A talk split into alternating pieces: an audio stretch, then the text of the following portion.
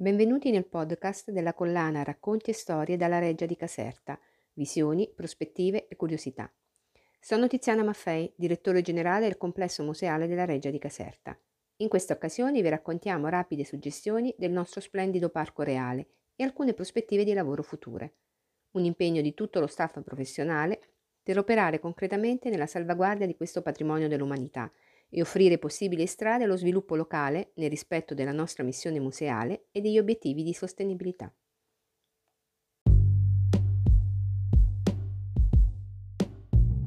La Reggia di Caserta è l'ultima utopia monarchica di una capitale europea autonoma in Italia di Carlo di Borbone.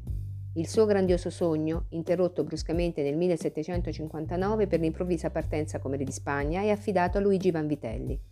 L'architetto nel 1752 inserisce in una visione urbanistica di taglio paesaggistico, prima ancora che funzionale, l'articolato sistema dell'imponente palazzo, del grande parco e bosco, del lungo acquedotto, nella fertile piana un tempo denominata Terra Felix.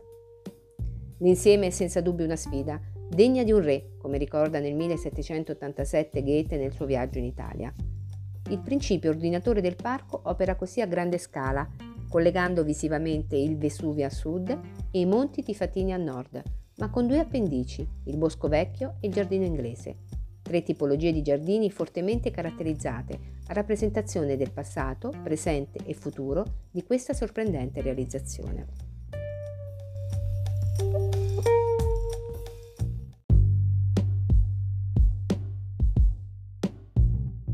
Il passato, nel Bosco Vecchio, il preesistente giardino cinquecentesco degli Acquaviva è inglobato nel disegno complessivo assieme alla torretta, oggi Castelluccia, la piccola fortezza per i giochi di guerra di Ferdinando IV.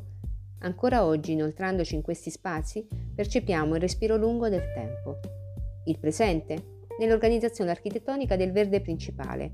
La riduzione rispetto al sontuoso progetto iniziale mantenne la costruzione centrale dell'asse prospettico disposto su di un piano inclinato dagli eleganti parterre centrali al fuoco visivo della grotta sui monti, nel susseguirsi delle splendide fontane, è la natura dominata a definire lo spazio della via d'acqua.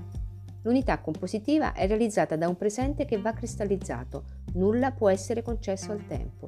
Le chiome dei lecce e dei carpini ancora oggi vanno regolarmente ridisegnate e mantenute quale vere e proprie immutabili architetture verdi.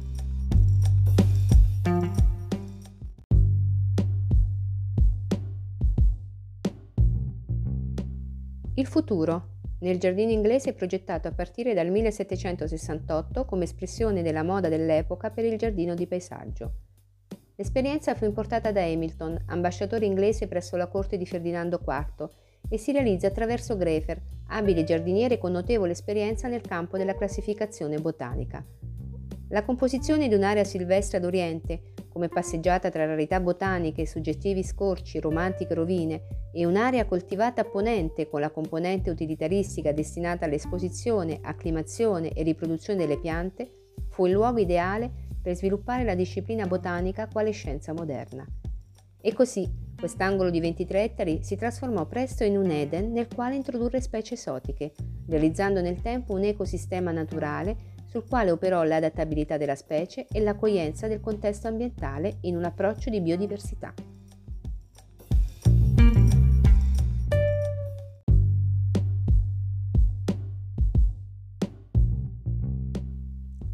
Oggi è da qui che si parte.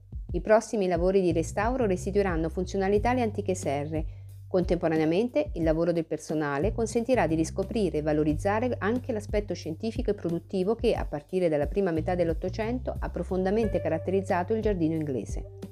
Questo nuovo catalogo, utile a verificare l'attuale stato di consistenza del patrimonio botanico invaso e ad effettuare un confronto con i dati riportati nei cataloghi ottocenteschi, sarà fondamentale per valutare il grado di impoverimento delle collezioni botaniche e orientare le future strategie di riproduzione.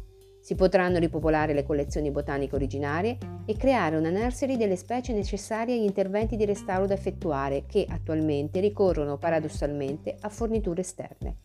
L'ipotesi è assegnare in concessione d'uso le serre in cambio di una produzione mirata alle esigenze di restauro del verde del giardino inglese e della Castelluccia, della manutenzione programmata dell'area e rendere possibile una vendita delle piante in surplus a marchio Reggia di Caserta.